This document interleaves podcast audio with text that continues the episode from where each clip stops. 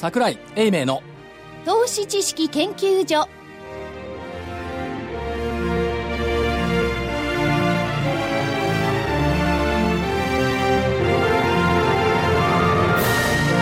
皆さんこんにちは。投資知識研究所のお時間になりました、はい、私これからアナウンサーの仕事をしようと思ってるんですが。もともと志望だったんじゃないですか？いいえ全然違います。あ違いますか？はい。えー、会場には。会場に会場にスタジオには、はい正木隊長。正木です。こんにちは。よろしくお願いします。福井研究員福井です。よろしくお願いしまとです私桜井。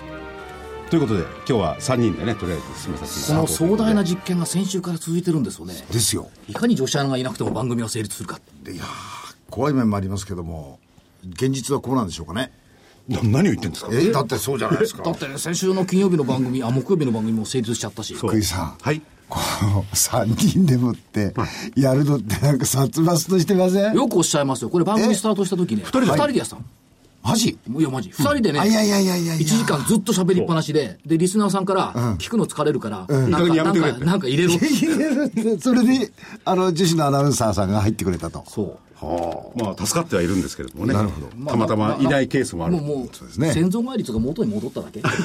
の話？いやでも確かに心細いですよ。この3人では。はい。そう？心細いっていうかね、はいなんとなくやっぱり僕は殺伐とした感じするんですよね。潤いがないっていうか。やそそういう問題じゃないですか。女性がいようがまあ要するにいい番組ができるかどうか。であーなるほど。我々3人じゃ全然いい番組になってない感じがするのは僕だけでしょ。うかいえ。そんなことはない大丈夫です。よね、まあ、日経金株価は木曜日は安かった、1万5200円台というところですけども、減りましたね、最低改ざんね。減りましたね、もうあのないに親しくなっちゃうじゃないですかこれ。ないっていうか、7000億円台、寂しいですねこれもいや、寂しい、7500飛び3億円って5週連続減少でしょ、ふっと思いましたよね、コップにかすかに残った水。こぼれるほどもない。ねえなんか関東地方のダムみたいな感じがしますよねいや、だけど、1299億円まだ減らしたか？みたいなところありましたけどね。もう信用改ざんだって、そうですよ、2兆円台そこそこ。ということで見ると、需給はどんどん良くなっていくのに株価は上がらない。ということになってきてというのもその時給が良くなってるっていう意味じゃなくて誰も相手にしなくなってんじゃないですかこれそれが怖いです、ね、怖いですよね。うん怖いです。バッシングからパッシングに変わってきちゃった。パッシング。だけどパッシングっつっても、じゃあどこに行くのっていう話になるんですよね、お金は常に動いてるわけじゃないですか。アメリカ国債そうアメリカ国債利とかね。そうですよ。日本の国債だとそういう意味じゃね。確かにね。だからまあそういった意味では、なんか日本にお金がないね。金はあるんですあ、お金ある金はあるんだ。来ないね。どこに行く金はあるんですよ。金はあるんだ。ジャブジャブはジャブジャブするんだでも使わない。ただ、あれですよね、今回のそのイギリスの EU 離脱問題、これね、この番組、女子アナさんがいないよりも壮大な実験を見られるなと。っうんですね。ていうのはな、ポンド安になったでしょ、なりました。31年ぶりのポンド安。ポンド安になって国は反映するんですかどうですかという壮大な実験。自国通貨が売られて、国が反映するのかどうか。この国は自国通貨円安になれば国が良くなる、マーケット良くなるって言ってるんですけど、そういう定説がありますよね。通説ね。通説ね。そうそう通説。これイギリスを見て、もしイギリスがポンド安になって、逆にですよ、インフレになって、とんでもないことになったら、この国の経済学者とかどうすんの？って思って、そういう壮大な実験を見られるなと思って。うん、でも経済学者っていうことで言えば、経済学エコノミストとうそう、エコノミスト。エコノミストとわけのわかんない一部の政府でくっついてる奴ら。そいつらがどう出るかわかんないんですよね。このね、バブル崩壊以降なんですよね、為替安株高って言われたのが、だから30年間この説が通説になってきちゃってるんですけども、その前って円高こそ全てだったのよ、実は。だでも、拙いはい。知識からいけば、自国通貨が売られて反映した国ってないはずなんですよね。自国通貨が売られて潰れた国はありますよ。まあ、潰れたとかその昔のね、マルクが売られたドイツとかね。でそうやって考えていくと、イギリスが今回ポンドを売られて、その行方ってどうなるの、世界各国が自国通貨安競争をやってる中で、本当に31年分のポンド安になってきて、で、どうなるの、っていうのがすごい興味深いんですよね。他人のことながら。でもその実験は本当に実験として成功するかどうかわかんないですよ。あと2年間あるわけですからね。いや、いや、現状でですよ、現状でポンド安になってるっていうこと、それでイギリスの経済良くなるんですか？これどう思います？いやー、よくは本当はならないはずなんですよね。ねだ、決めたのはね、ちょっと議論は違うけど、イギリス人でやってね、今、今更ブリグレットですか、そんなこと言われたって関係ないですよね。いや、そうじゃなねくて、それは EU の問題にすり替えてるんだって、そうじゃなくて、ポイントは、自国通貨が売られて国がどうなるんだっていうのが見られる。EU 離脱へったくでもないんですよ。そこのところ。31年ぶりのおポンドの水準になって、それでイギリスがどうなるんだっていう。EU はもうどうでもいいんですよ。でも、これもまた議論が違うかもしれないけど、はいスコットランドが逃げない限りはね、北海原油がありますからね、ある程度、為替あまり関係ないかもしれないですね、その原エネルギーということに関して言えばね。いやー。いや、だから確かに実験は実験だけどね。でも、所長は、みんな頭の中硬くって、なんか円安、円安とポンド安同じに考えてないでしょ。自国通貨が売られるってことで一緒なんですよ。一緒ですよね。はいでも、要するにそれにしたって経済の実態を表してるんで、それはそれで仕方ないですよね。で、日本が、えーたまたま円安に無理して持ってってるわけですよね。持ってっていたわけですよね。はいうん。いや、そうなんですけど、だから、本当に円安って望まれるのっていうのが、ずーっとこの30年間疑問なのよ。私なんか車運転しますんで、円安なんか嫌ですね。いや。だから、個人生活と企業業績が相反してるわけね。話してますよね。個人生活はみんな円安嫌いなんですよ。うん、うん、そうですね。円安好きな人いないでしょ、まあ、一部ね。あのーいや外貨持ってる外貨持ってる人がね。いや、だから、消費者、はい生活者としてみれば、円高が望ましいはずなんですよ。ですねただ、企業経営とかそういうのはちょっと違ったスタンスが出てきますからね。だから企業業績にを見ていくと、まあ、輸出関連産業が主導型経済だからどうしてもそうなっちゃうんですけど、ここのね、ギャップ埋まるかどうかっていうのを生きてる間に見られるかなみたいな。いや、でも、そのアベノミクスと、アベノミクスってのがあってね、あの、トリクルダウンっていうのはありましたよね。金持ちから潤って、最後に下のが落ちてくるって、全然落ちてこないですからね。ね。いや、落ちてこないんですよ。お金は逆なんですよ。で、円安で物は高くなってね。だからね、はいそうなんですよ。この壮大な誤解と錯覚が是正されるのかどうかをイギリスで見てみたいな。まあ先にあっちが実験してくれてね。まあ選挙直前なんであんまり、ね、政策のことは言うと。選挙って言えば、そういえば、あんまり見ませんね、候補者さん。今日初めて見たかな、ああ。あの、選挙カーっていうのか。あそういえばあまり聞かないですね。うんなんか普通の選挙だとこう聞こえてくるじゃない、スピーカーで。それは市町村とか、そういう超レベルの選挙ですと非常に聞こえてきますよ。ウグイス城っつうの、なんかいる、今日初めて聞いた。いや、多分ね、今回なんかは、東京でも、ほら、一一つじゃないですか。東京全体が。ねだから、選挙カーで回るほど、あの、小さくないんですよ。小選挙区だったら選挙カーでぐるぐるぐるぐる回るじゃない。参議院は広いじゃないですか。いや、でも、じゃあ、俺んところは、俺んところ無視されてんのかな？いやいやいや一人ぐらいは見てみたいもんですよ。だ誰も見てないですよ。僕らも見てないですもん。見てない。だから、まあ、新宿であると。とかね、多くの人が集まるところでは、各党のね、党首が集まったりとか。まあ、どっちにしても今週末には選挙があると、ありますいうことですから。で総理大臣さん忙しいじゃないですか。あっち行ったりこっち行った毎り。日動いてるよね。毎日動いてますや、それより経済対策早く出してよ。えその、僕はそっちの方じゃないかと思うんだけど。感じがするんですけど。うんそれより、ま、待たないで、とりあえず、とにかく法制でもなんでもどんどん出せよあどんどん、そう。そういうことですよね。まあ、だけど無理でしょうね。参議院選挙やってて参議院もね、落ち着かないんだから、それはしょうがないなっていうところがあるとは思いますよね。でもこれ、今、100円レベルですよね、今日木曜日なんですけどね、そうですね為替がね、厳しいんでしょうね、その輸出関連の企業にとってみれば。でしょうね。うん。まだ、あの、予測数値を、為替を変更してない企業っていっぱいありますから。いっぱいありますからね。ええそれともう5円とか4円とかもあれですからね、マイナスですからね。1円、一一社だって300何十億円ぐらいこう跳ねますからそうね。ですよ。うん。それが120円とかで計算してるというのがあると、100円飛び台っていうのもね。だからこれ定着したらもう一遍企業の業績を見直しなせざるを得なくなっちゃいますよね。ですね、10%近く、多分ブレるとこもあるんで。まあ、だけど逆の意味で原材料安ってのがあるから、あそれもあるねそっちはね、言わないんですよね、あんまりね。困った声しか言わないから、しょうがないですよね。でも原材料安の場合には、大体日本の輸出メーカーっていうのは海外で作ってますからね、反映されないんですよね。最後の計算の時だけ、円高、円安でパーンとくるだけですからね。それ、そういうでしょ、輸出産業もそうなの？よ。うんうんうん。外で作って外で売ってんだから、うだな。はバランスシート上の計算でしかないのに、円高で大変だっちゅうわけ、円換算しなきゃじゃんもうね。これからね決算ドルで出したらどこって。ねえ。あそうですよね。円換算するから減っちゃうんだもん。ドルベース減ってないはずよ、うん。だからドルベースだドルベースの数字出しちゃいい。んですよ。そう。でしょ、うん、そういうことです。そうそうですね。いや、だって、例えば自動車部品のメーカーなんかね、こう聞いてると、いや、関係ないんだよ、実際は。現地生産、現地販売だから、本当は関係ないんだけど、しょうがない、こっちで決算出すから円に直すんで、見かけ上悪くなるだけだよ。まあ見かけ上の問題ですよね。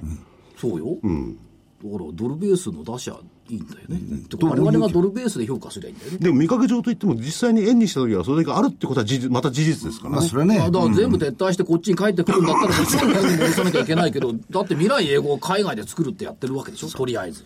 あの所長、はいさっきからずっと為替の話を我々してますけれども、ええなんか腹いせのように聞こえるんですが、株式市場がこうなってしまっている。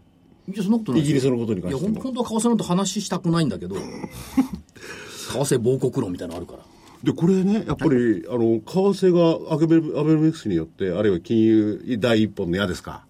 それによって、こう、どんどんどんどん円安に向かっていって高くなりましたよね。で、その円安125円。それから100円、25円すっ飛んだわけですよね。それと同じような比率で株式市場の方も、こう、日経平均が安くなってますよね。安くなってますね。ちょうどいい数字なんですよね、これが。いやー、どうなんでしょうね。ねえ、その辺ですよね。まあ、為替と株式とのツーショット商い結構やってるから、その影響はあるんでしょうけど、先のことが本当に気になって気になってね。だけどね、はい。そういうおっしゃいますけどね、日銀が403兆円もお金出してんのよ。これ、はい。多分このままいくとね、GDP の9割になると思う。すごいですね。GDP、名目 GDP の9割も、マネーサプライがある国ってないよ。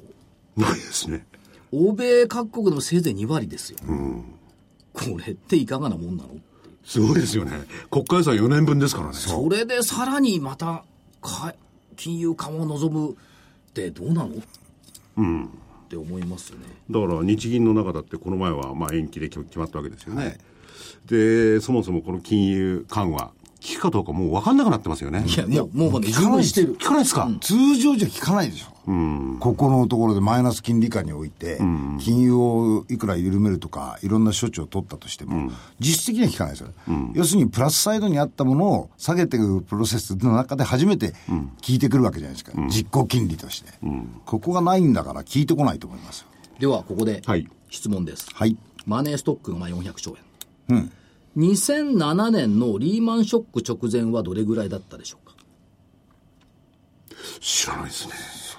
えっ、と。そういう難しい質問いや、難しいえっ、とね、あのね、え？ー、確か一桁なんですよね。一桁なわけないでしょ一桁、いや、一桁っていうのは桁が違うの。えっ、と、今400兆円でしょ。はい40とかそう。そんなもんだと思います。まあ、40までいかないんですけど、えっとね、あそこで絞ったんですよ。で、2006年の時は小泉さんの時でしょ、はいあの時、えっと日経平均2万円ぐらいまで行ったんですけども、100兆円ぐらいだったんですよ。なるほど。それを絞って、えっと100兆円割れ、多分ね、マックスミニマムで60近くまでいったのかな。確かね、あの桁が違ったんでね。あそこで絞ったから、実はリーマンショックに対する弱さがこの国にあったんです。なるほど。で、2012年、要するにアベノミクス始まるまでは100兆円から200兆弱のところまでしかなかった。で、それを倍にするって言って、本当に倍以上になった。2.5倍ぐらいになった。つまり、あの、リーマンショックの時は日銀がお金を絞った。だから日本の影響大きかったっていうことを日銀は身をもって知っている。だからお金を供給してる400兆円です。これすごいですよ。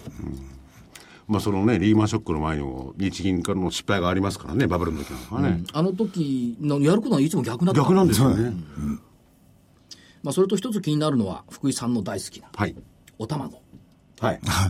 卵の値段が安くなってるんですよね。え、安くなったってね、昔は100円来たの俺、タバコの話をしたらうるさいよ。うっさい。100円来てたんだ。それ昔って、今165円です。すいません、3年ぶりの安値。あ、そんな、そんな大昔はじゃそんな大昔 僕は3ね、その年ぶりの安値。100円はね、こうね、特売日に99円、もうこびりついてて。なるほど。で、一時期は260円までいった。今100、やっぱ160円ぐらい落ちてんの。で落ちてるでしょ、落ちてる。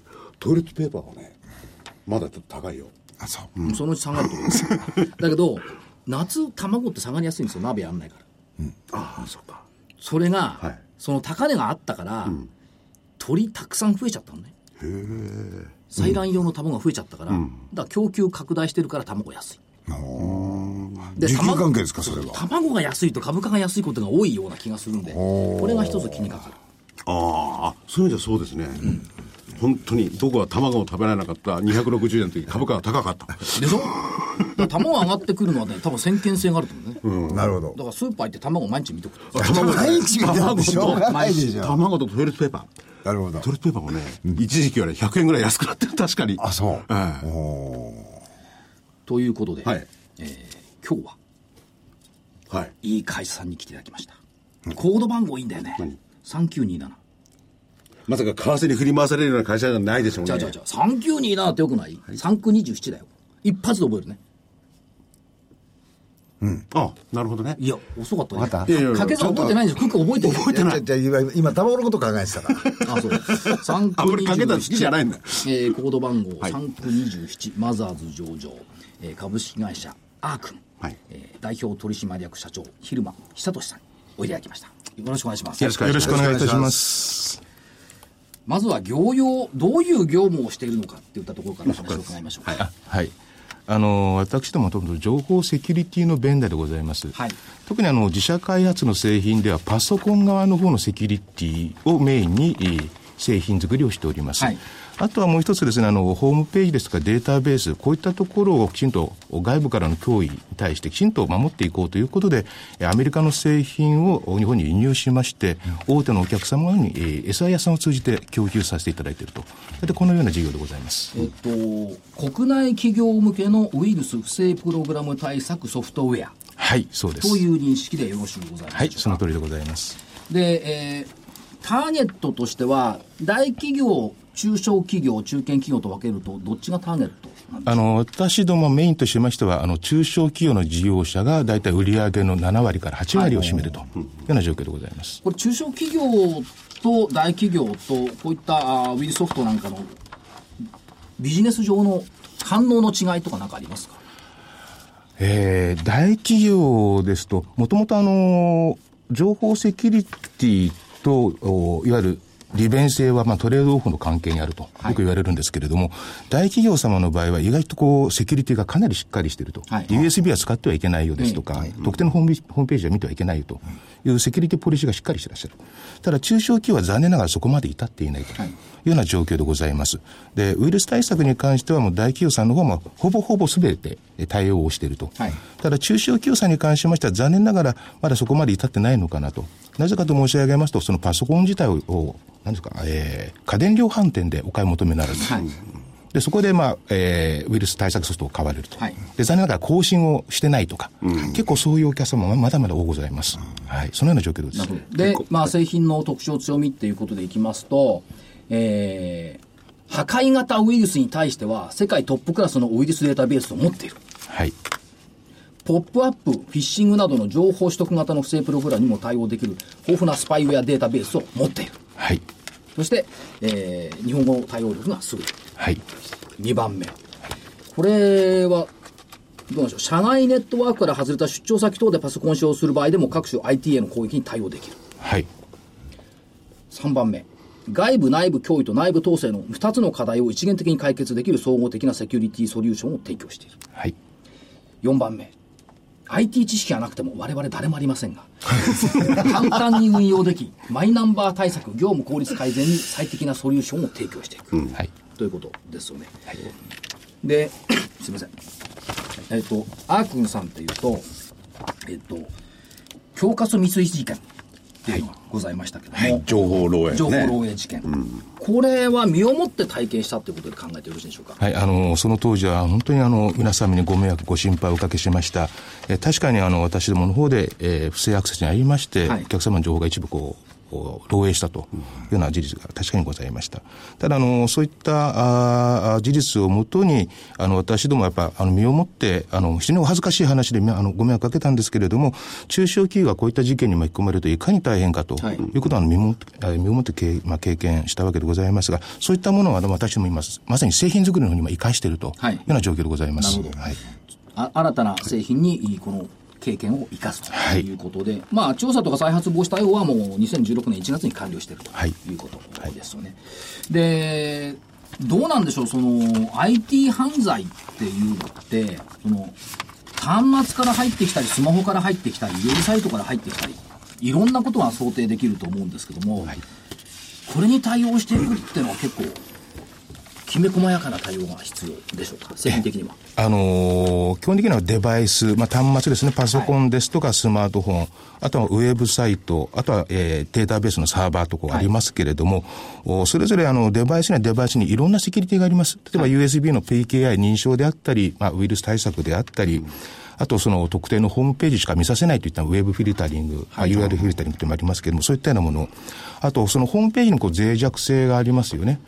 えー、そこにはやっぱ専用のウェブアプリケーションファイアオールというものがある。はいあとはそのサーバー、まあ、データベースのサーバーですけれども、これも専門に守りましょうといった、えー、いわゆるファイアオールみたいなものがあると。はい、いうことで、あの、様々な、あの、確かにセキュリティ対策というのは可能なんですけれども、はい、えー、えー、そもそも考えていただきたいのが、えー、どれだけその商売が IT に依存しているのと、はい、いうことですね、うん、でそんなにいや、例えばインターネット止まっても昔ながらで、そのファックスと電話で商売できるよというんであれば、まあ、最小限のセキュリティでよろしいんじゃないでしょうか。なるほど、はい、うんただ、止まったら困るっていう人たちもいますよね。もちろんです、はい。おっしゃる通りです。で、あの、止まったら困ると。そもそもお客様というのは、例えばのマルウェアの対策をしたい、いわゆるウイルス対策をしたいですとか、はい、情報漏洩を防止したい、これはあのお客様の要望、ウォンツと、はい、ウォンツというふうにまあ言われますけれども、うん、本来なんでウイルス対策したいのかと。はい。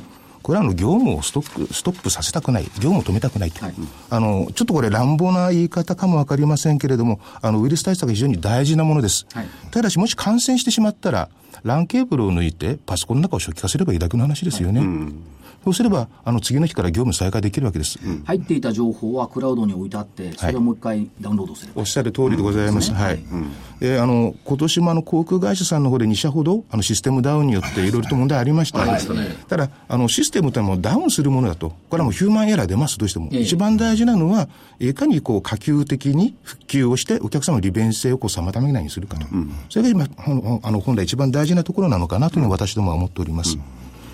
これはどうでしょうか、そのお客さんのニーズ、顧客志向ということをよくおっしゃっておられますけれども、はい、お客さんのニーズはこっちにあるよっていうふうに考えた方がいいんですか？おっしゃる通りだと思います。よくあのお客様からもあのあのご相談いただきまして、まあ、コンサルテーションさせていただく機会がよくあるんですけれども、うんはい、まあ、情報漏洩しないようになんか防止したいんだよねですか、そういったあのお話を聞きます。で、そもそもおお客様の情報が漏れて、それが第三者に悪用されるということがやっぱり一番の問題なわけでございます。はい、はいであの盗まれたお客様の情報というのを要するに悪用されなければいい、要するに暗号化されていなければ、お客様には迷惑かからないというような、えー、やっぱ体制がまあ重要なのかなというのは思っております。うんうんうんそこにニーズがやっぱり高くあると、はい、ですね。うん、ですね。だこれはあれですか、その事件を背景にそこに思い至ったわけですよね。おっしゃる通りです。はい。あのただあの情報例を起こしたという事実は消えません。これはあの、信用信頼の基礎に当たります。ただそこはあのきちんとあの対策をして、うん、えー、きちんとやっていけば、あいずれはまあ認められると、うん、まあ、思っております。ただやっぱお客様に迷惑かけること自体がやっぱ一番の問題でございますので、うん、そこをどうにかしなくちゃいけないと。で、その事件以降ですね、もともとこういう会社なのに、あの、情報漏洩があったっていうんで、お客さんが減ったとかそういうのあるんですか、えっと、やはりあのまず、情報漏洩といいましても、どこの部署から、うん、あまあ、あの情報が漏れたのかとでそういったところですけれども、それが一番問題なんですけれども、ね。えー、まずあの社内、社内そ、社内外ですね、そのシステムを全部一回止めまして、全部あの総点検をしました。うん、はいで、その中で、まあ、製品自体には脆弱性も何もないというのを、他社さんも入れて、あの、きちんと評価、検証していただいたというようなことでございます。うんうん、で、まあ、それ、それ、そういったことを得て、まあ、1月には、まあ、業務の再開をしているわけですけれども、はい、正直言いましてば、その間は出荷を止めましたので、うんうん、正直売上は当然あの下がっております。はいはいうん、ただ、おかげさまで昨今は、まあ、売上の、まあ、復調基調にあると。ような状況でございます。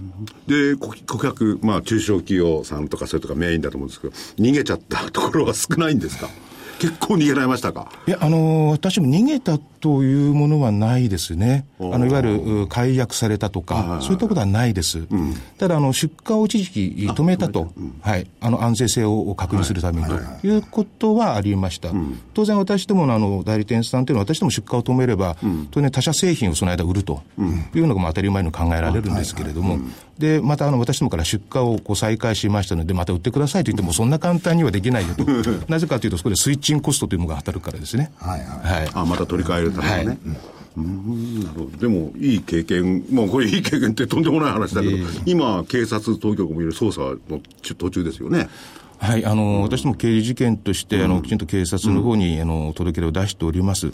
えー、ただ、あ私どもには、警察の方からその被害、えー、捜査の進捗ですね、っていうのは全くいただけないような状況でして、何かがあれば、あの、きちんと速やかに協力をさせていただくというのが、状況でございまあ、ます。しかしね、このサイバー関係、こういうところの事件って、すごく多いでしょう、現状。ものすごく多いです。はい。ですよね、まあ、たまたま社長のところそういうことなんでしょうが、あの、はい。起こってしまったんでしょうが、はいこれ、多分気がついてる、気がついてないを含めると、めちゃくちゃ多いんじゃないですか。おそらく、あの、今、あー情報開示されているのは、まあ、かなり少数で、まあ、氷山の一角としまして、かなりの不正な攻撃情報漏洩っていうのはあると思います。それに気づかない企業さんも結構多々あるんじゃなかろうかなと。いやだって我々のパソコンにだってなんか変なメールとかパンパン来ますもんね。すごいんですよ、本当に。でまあそういったものを防いでいくっていうことなんですが、そういうその国内での企業向けのウイルスとか不正プログラム対策のソフトウェア市場、これやっぱ拡大基調と見てよろしいんでしょうえー基本的な拡大基調だというふうに思っております。か。はい。はい。でこれは従来はパソコンが多かったんですよね。はい。で直近はやっぱりタブレットとかスマホはい。の需要っていうのは拡大してると見てよろしいんですか？はい、あのおっしゃる通りでございます。あのー昨今、今まではこうノートブックパソコンを持ち歩いている営業の方が結構多かったんですけれども、はいはい最近はタブレット端末を、そうですねお営業に持ち出すと、はい。でそれをこう社内のね、会社に戻って社内のネットワークにつなげるというこ、い。う状況で、えーこの辺のタブレット、アンドロイドですか、iOS のおそういった不正プログラム対策の市場というのはこれから大きくなっていくと。いうふうに思ってます。興味深いところが面白いのは、ウイルス対策の企業の実施率って、2007年度以降ほぼ100%じゃないかと言われてるんですが、それでもいろんな攻撃を受けるってのは、これ、向こうも進化してるところですよ。えっとですね、あの、IT 犯罪っていうのは犯罪の中で一番効率がいいって言われてるんですね。はいで、だからと言ったってダメでしょ、マネージャーが何社だか何社だかで特にあの、インターネット自体匿名性が非常に高いということで、けえー犯罪者の検挙率もそんなに高くはないとはいいうふうに言われてます。で当然あのーまあちょっとこれ、えー話ずれますけれども、薬のことを考えると分かりやすいんですけれども、例えばあるウイルスが出ましたと。はいで、それに対して、その対抗する薬ができましたと。はいと、その病気が治るわけですけれども、その薬に対抗するまた新しい病気が出るんですね。はい要するに IT、情報セキュリティもまさにいたちごっこの状況です。何かのおマルウェアを止めましたよって言っても、当然犯罪者はその製品を研究するわけです。自衛作性がないだろうかと。で、そこをまたついて情報を盗むと。要するに情報っていうのは、あの、お金で売れる時代になってます。なるほど。はい。あとはどうでしょう、そのウイルスって言っても、標的型攻撃、遠隔操作ウイルス、内部情報漏洩、もろもろこれ、いろいろ増えてますよね。はいだから、蓋しても蓋しきれないっていう状況にやっぱあるってことでしょうか？まさにその通りです。それがあの私どものセキュリティ業界でもやはり大問題です。えーやっぱセキュリティってのはやっぱ100%は保てません。なぜかというと、システムを使うのは人間だからです。なるほどそこでどうしてもヒューマンエラーが出てしまう出と。てますね。はい。で、ヒューマンエラーを防ぐにはどうすればいいかというと、やっぱ IT の内部統制をきちんとするしかないと。わかりやすく、はい、IT、ごめんなさい、IT の内部統制どういうことなんですか？あの、わかりやすく言うとですね、私あの、昔営業やってた時に営業者っていうのをこう、貸していただいて。車をね。はい。うん。で、それにしろ車両日報を書いて、で、ガソリン入れたら領収書を添付して、こう経理に持っていくわけですけれども、ただあの、IT の中でパソコンで何やってるかっていうのを知る由がない、いい部分がいっぱいあるんですね。はいやっぱ中小企業、私どものお客様、中小企業のお客様多いんですけれども、社長さんが、まあ、社員それそれぞれ一台パソコンを与えて何やってるんだろうと。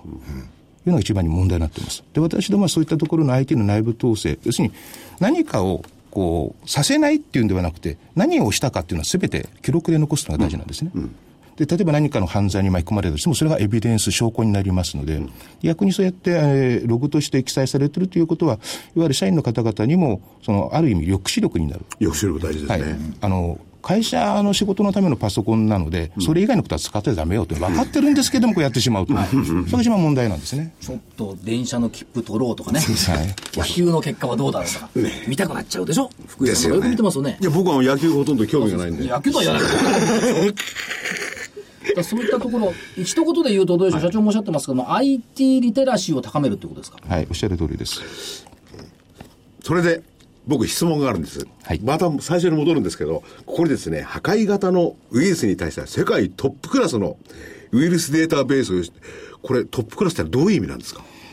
よく、あの、言われるんですけれども。言われると思うんですよね。何言ってるか分かんないのかあの、そう。基本的にあの、これあの、ヨーロッパの方で、えー第三者の評価機関があるんですね、実は、はいは。い、えー、ウイルスブリテンですとか、そこの評価に準じてます。うん、例えばあの、まあ、そこは第三者評価機関で、有名どころのそのセキュリティベンダーさんの製品を持って、いわゆるあの検知率ですとか、はい、そういったことを定めております。えー、でその中で、えーまあ、いわゆる三つ星をいただいているというような状況でございます。三つ星っていうのは、な何社ぐらいもらってるんですか？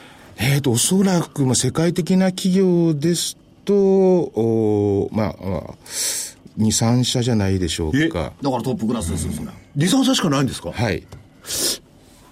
みんな他の、他の会社のこういうデータベースとかさ、大したことないってことですね。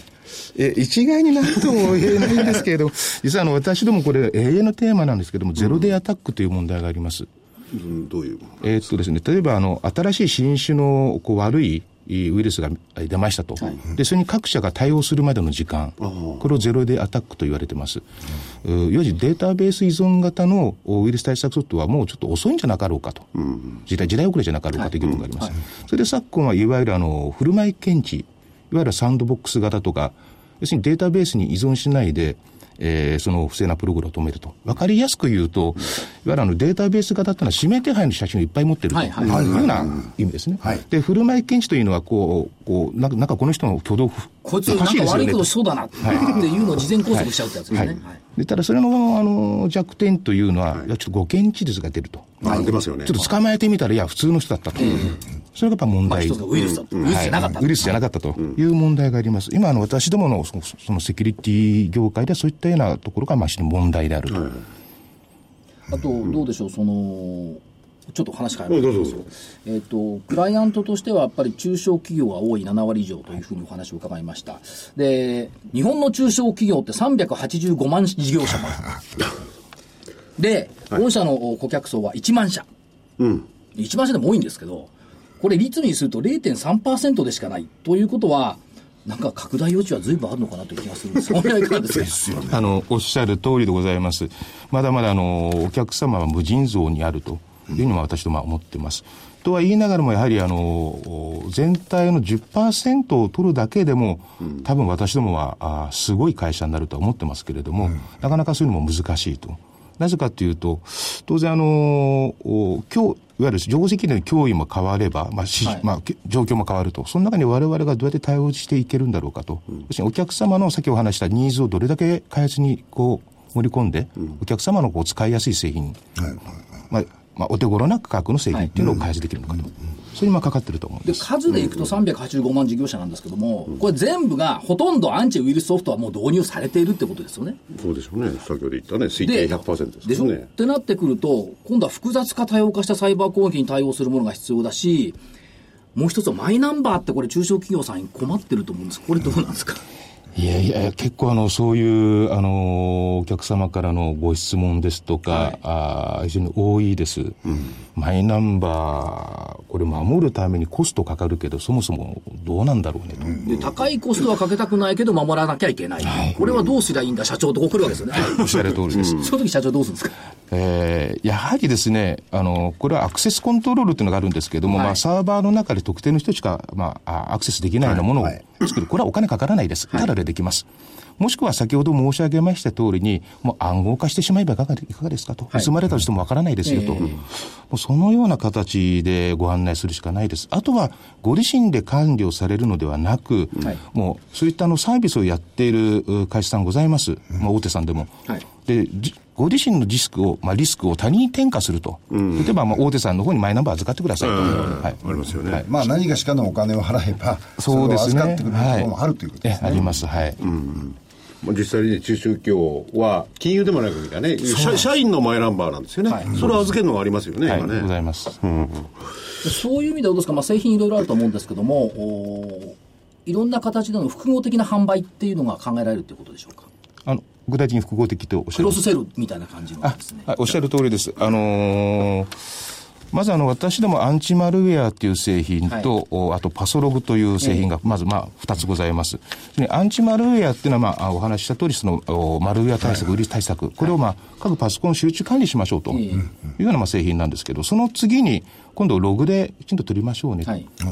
要するにまあ、クロスセルというのはアンチマルウェアを使っていただいたお客様に、次にそのログ監視の製品をこうご利用いただくと。いうことで、ほぼほぼそれで、まあ、中小企業さんのは、まあ、まあまあ、こと足りるんではなかろうかなと。はい。で、販売っていうの、これ営業はどうなんでしょう？やっぱり代理店システム取られておられるってことでしょうか？あの私どもは基本的に直接販売はしておりません。はい。あのすべて代理店様、あるいは販売店様を通しての販売になります。それでね、あごめんなさい、割り込んで、先ほど380万社でしたっけ、はい。中小企業、業者、それと10%、えー、38万、はい。取れればすごくなる、それはそうなんですけど、どうやって取るんですか、でそれはせ営業戦略とかだと思うんですけど、販売会社で任せたらなかなか難しいですよねおっ。しゃる通りです。あのー私どもそのあのビジネスモデルの変換をすると、わかりやすく言うと、はい私どものあのお目指しているうターゲットの市場、はいお中小企業のお客様多いんですけれども、そこでは当然競合他社がいるわけです。ありますよね。で、競合の他社と逆に協業をすると。はい。言ったことで、えーシェアを伸ばしていこうと。それが一番レバレッジ、あの、テコの原理で一気に増えるんですね。ええはい。ああ協業他社と協業する、仲良くするわけですね。はいそれはある程度、こう、こことこことこことやれば、10%取れるよなんて、こう、目はある、目処はあるんですか？え、あの、これはあの、ビジネスの話ですから、えーそうですよねなんとも言えないんですけども、あの、おカリスあの発表させていただきましたチェックポイント社、えチェックポイントソフトウェア、はいテクノロジーさん。えこちらのあの、やっぱ UTM という私どもの市場でまあ競合する製品を扱ってるわけですけれども、彼らと今回あの手を結ぶことにしました。えープロ、ビジネスモデルでは競合なんですけれども、プロダクト、製品では競合ではないんですね。なるほ彼らはインターネットの入り口のセキュリティ製品です。私どもはあのパソコン側の方のええセキュリティですので、両方組むことによって、えーもっとお互いにこうシェアを拡大していこうと。最大の敵とこう手を結ぶと。競合、競合を協業に。っていうことですね。で、どうなんですか、それ、もう、協業他社との共同開発っていうことでいくと、データベース検疫ソリューション、はい。国内初と書いてありますが、はい。これをリリースされました。はいこれ、どんなものなんでしょうか？えー結構あの、やっぱそちら大手の会社さん向けのプロダクトでございますので、どうしてもあの、SI さんを通してですとか、システムイはい、はいなります。はい。そうすると、あの、プロジェクトベースになりますので、どうしても進捗が遅いと。ただ、あの、単価自体は結構高い。はい。結構あの、引き合いは来ておりますけれども、まだまだ、えーこれから、あ時間かかるかなと思っております。はいそれからですね、えっ、と、まあ、システムということにもなってきますし、セキュリティ管理っていうことで言っていくと、人工知能っていうのはどういう役割を果たしてくるんですか、この先。え、あのーこれは聞いてみたいんですけど。大手さんでもそのようなところに投資をして AI を使ったセキュリティをおやろうとはいいうようなところも出てきております。あのーやはり一番の問題っていうのはヒューマンエラーによるその情報例事故っていうのが一番多いんですね。はい。で、実際の私どももそのようなことは、あー中長期的には目指しております。はいただ、あのービッグデータと AI を使って何かセキュリティができないかと。はい。ただあの、私どもはまだまだあの小さな会社でして、これからいろいろまあ投資をしていかなければいけない部分がいっぱいあります。で、なかなか自社でできない部分ございますので、そういったところの産学連携、えーで、まあ、大学さんの研究室なんかで組んで、一緒に共同研究ですとか、はいこういったことをして、えーまあ、私どもはまあ民間企業ですから、それをまあお客様に提供して利益を出していこうと、はいまあ、このように考えています。やっぱりハイレベルなものは、こう、常に追求していくという姿勢ということでよろしいんでしょうか？はい、おっしゃる通りです。ただし、あの、私どもは開発志向ではなくて顧客志向の会社。うんはいまあ、裏で動いてるのは、まあ、きちんとしたものが動いてるんですけども、使い勝手、お客様にこう使いやすいというような、まあ、製品作りをまあ満たしてます。ね、だから先ほどの、あの、こ顧客サイドから見りゃ、業務をストップさせたくない、それに対応するっていうのはそういうことですよね。これ一日ストップすればもう、こう、頭にきちゃいますからね。一日じゃ済まない。ない。例えば EC、電子商取引の会社なんか、一旦ウイルス入ったら、1ヶ月近くや休まなきゃなんないんじゃないですかね。あの、まあ、あの、私どもの先般の、先般の情報で事故でも、やはりシステムは2週間ぐらい止めました。はい。そう、1日とかね、そういう次元じゃそないんな事件じゃない。はい2週間止められると大変ですよ、これ。はい。例えばその電子商取引のね、e コマースの会社が2週間止めたら2週間売り上げゼロになっちゃう。ゼロですよね。それだけじゃなくて2週間止まったらもう顧客は逃げますよそう、ね。他行こうになっちゃう。だからそれはやっぱ防ぐ、防ぎたい皆さんと。いうことですよね。で、えっ、と、そういう中で、えっ、と、業績面ちょっと伺っておきたいんですけども、はい。えー平成29年の3月期、まあ今期ですけども、売上高が10億8300万の見通し、はい。えっ、と、10.5%増ですね。営業利益が1億4600万、12.9%増、当期純利益9700万、36.9%増。と、えー増収増益見通し、ということこれでもう発表されている通り、はい、おっしゃる通りです。ははい。い。ということと、もう一つは、あのー取引先、あるいはユーザーっていうところで見見ていくと、やっぱり、御社ないと困るよねっていうところが多いんじゃないかなという気がする。この辺いかがですか？えーとまあ、おっしゃる通りです。あの、私ども自社製品だけではなくて、実は先ほどお話ししたアメリカから輸入している製品ってございます。はい。これはまあ大企業のお客様が、お客様が多いんですけれども、ええ。やはり非常にあの難しい製品なんですね、はい。ホームページを守りましょうと、データベースを守りましょうと。で、えーそういったまあ製品のあの、えーナレッジベース、知識がかなり溜まってます。はいうんですからあの、私どもみたいなちっちゃな会社でも大手のこうシステムインテグレーターさんお付き合いいただけている。はい。だから必要とされる会社。でもよっぽどいいものをアメリカとかいろんなとこから輸入されてるわけですね。そうですね。はい。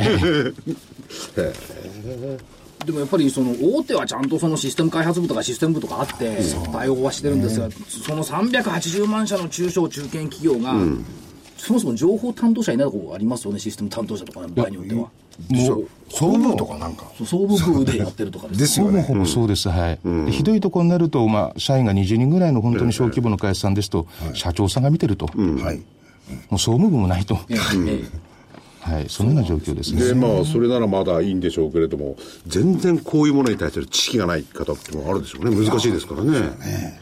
もう、そうですね、まあ、よくあの、Windows のこのオペレーションシステムのこうパッチを当てるとか、脆弱性が出たんです。それもよくわからないと。で、大体そういったところは、あの、販売店さんがきちんとサポートをしてあげてるようですね。はい。そういう意味ではやっぱり、これからますますそのツールもね増えていくし、タブレットなんだけど想像もしなかったけど増えてきちゃってるわけですから、そういうニーズっていうのはやっぱ出てくるんだろうなという感じですよね、だからまあ創立15周年はい。を迎えられたっていうことと、まあ、マザーズに去年上場された、から先ほどお話にもありましたけども、新製品も開発していく、やっぱ大きなポイントはこれですかね。他社との協業の積極的な展開っていうのは大きいですか？はい。あと、その産学の共同によるいろいろ開発とかそういうのはね。で、それは別にあの、日本の大学ですよね。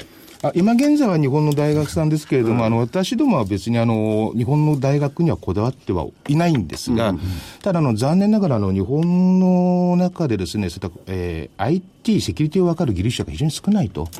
これはあのお日本政府の方もあの、お高度 IT 人材育成制度と。と言っている割には。でやはりあの私どもと共同研究をすることによって、その学生さんのそのナレッジベースをもっと引き上げて、将来的にあのこの業界に来ていただければいいなと、それでまあ人材を増やしていこうと、はい、実際実際問題として、御社のそのホームページなんか拝見していると、もう直近にあったそのいろんな事件、他社のですね、はい。そういったものの事例書いてありますけども、不動産のサイトとかですね、えー重工業会社とかですね、そもう日常茶飯事のようにあるのを、これをやっぱりこう防ぐっていうことが大使命ですよね。防ぐのも大事ですけれども、はい。やはり100%は無理なので、えーやはり何かあったときにすぐにこう復旧できるような対応、これはやっぱり一番大事だと思ってます。まあ、最近いろいろあるんですよ、マルウェアって言葉ありましたけど、スパイウェアっていうのも。でも今社長がね、おっしゃったね、100%防ぐのは、その謙虚さがいいな。要するに対応を早くしてほしいんですよね。もう、もう、あの、1週間なんか冗談じゃねえやって話ですからね。おっしゃる通りです。ハッキングするやつもいれば、うん、それはね、世の中にね、それは悪人そう種は尽きないんだ、これ。はい、ということで、えーはい結構あのたくさんの投資家さん聞いておられると思うんですけども、あの最後にメッセージを頂戴できれば、あメッセージですか？はい。あのー今回そうですね、えー今年1月に発生しました情報漏洩の事件では、本当に皆様にご迷惑、ご心配をかけて申し訳ございませんでしたと。えー私も、おまあ、今後ですね、事業の提携ですとか産学連携、えーいろんなことを考えて、えーきちんとあの企業価値を高めていきたいと。まあ、結果を出すのが経営者だと思ってます。はいえーそれに向かって頑張っていきたいと思ってます。よろしくお願いいたします。結果を出す業績もそうだし株価もそうだしね。ありがとうございました。ありがとうございました。なんか今きつい一言だったな。いえいえ株価もそうだし、はいって今言っただってね投資家の方々これはもうね今言った？今言ったい言いました言いました言っちゃいました言っ言っちゃいましたよね。え言いました日経平均株価って木曜日終わりね、1万5976円でしょ。そうです先週？すみません、結果出してないんですけど、結果出してないですね。先週の見通し、下で1万5583円だもん。まあ努力をすれパーばクンさん見習わなくちゃいけないな。そうです。いやいや結果出せるように。結果を出してなおかつね ちゃんとした責任を取ってやっていただけ責任はだからごめんなさい。ごめんなさいですごめんなさい済むなら安いもんですね。申し訳ございません。いや、結構覚悟いるんですよ、ごめんなさいっていう。そうですよねそれはそうとして、えっと、スケジュール的には8日金曜日、明日ですよね。明日ですか、放送。まあ、まあ放送日ですね終わってんだ。で夜に雇用統計、事前予想は先月が3万8000人、今月が15万、あ17万5000人。課題は先月分がどこまで情報修正されるのか、ここですよね。で、週末が参議院選挙。はいえー来週が7月11日、機械受注、マネーストック。12日が企業物価指数。13日、アメリカのベージュブック輸入物価。14日木曜日、首都圏マンション販売。15日金曜日、LINE 上場予定かな。それからアメリカの鉱工業生産、小売売上高、それから中国の4、6月 GDP、鉱工業生産等、発表になってきます。で、えーっと、普通の方じゃなくて、ちょっと違う方でいくと、15日が変化日、ポイントの日。18日、海の日で休場。月曜日ね再来はい、週3連休、はいそして19日、株価指数オプション等取引時間延長。はいから東証マザーズ指数先物がですね出てくると、言っときたいのは、でもね、6月28日と6月29日、株高の得意日って上がったの。え7月6日、株安の得意日って下がったの。で、次ね、得意日、7月の、えっ、と、下げね、はい26日、下げの得意日。はいで、29日上げの得意日。これが引っかかるんですよね。日銀金融政策決定会合が29日に終わるのね。はいで、29日が上げの得意日って、まあ、日銀の金融政策を得意日が指し示すとは思わないですけど、思わないですよねえーなんかちょっと引っかかるところがある。はいということで、来週の見通しは、下、15167。7月6日安値。はい上、16389。6月24日高値のレンジです。え15167、はい。下が、はい。上が16389。5はキープしてますか？5000はキープしてますか？1万5000円。うん割れてもね、割れると買いも入ってくるね。その自信はどこから来るんです2か月の12日、6月24日、それからこの間も割れたらやっぱり戻ってるから、1万5000のところ、目先は限界なんじゃない？売りても。という感じがして。あとはその上の方ですよね。どこまで行ってくれるのか。上は。があるかどうかは全然わからないいやど。こまで行ってくれてもいいですよ、上は。ということです。お知らせはない。うんお知らせないです。あないの？あと1分ほどです。どうぞごゆっくり。言われてもね。でもね、ココード番号ってね、本当大事なのよ。3927、3921って言ったでしょ、覚えやすいのよ。覚えやすいですねだ例えばな7974って任天堂じゃん。泣くなよ。ロック54ってファナックじゃない。で無理やりこじつけたのがね、2362ってのが、なんですかそれ？これは難しいと思うよ。富士362。あいる？あそこねあそこだ。会社もあるでしょ、それからね、8940。これも覚えやすい。薬師丸。なんで薬師丸覚えやすいんですか？覚えやすい人。僕には全然関係ないな。あそう。一番かわいそうなのはね、四苦八苦とかね、あるんですか？ある。どことは言わないけど。でもこれ東証さんがくれるんでしょ？自分で選ぶでもこれ会社でもでね番号とは違うけど会社でも人間でもやっぱりね技を転じて服となせるかどうか。そうだね。の力と誠実さって大事ですよね。ね回復力とね。え。そういったところに今後の展開に期待をしたいと。そうですね。い。ったところですね。やっぱり何十万という中小企業が待っていると思えば、そうでどんどんいいすのを開発していただきたいと、株式市場も復活力欲しいな。はい私は間違えました。け どそうですね。ねで今日のゲストはあーくんの昼間社長でした。ありがとうございました。ということでありがとうございました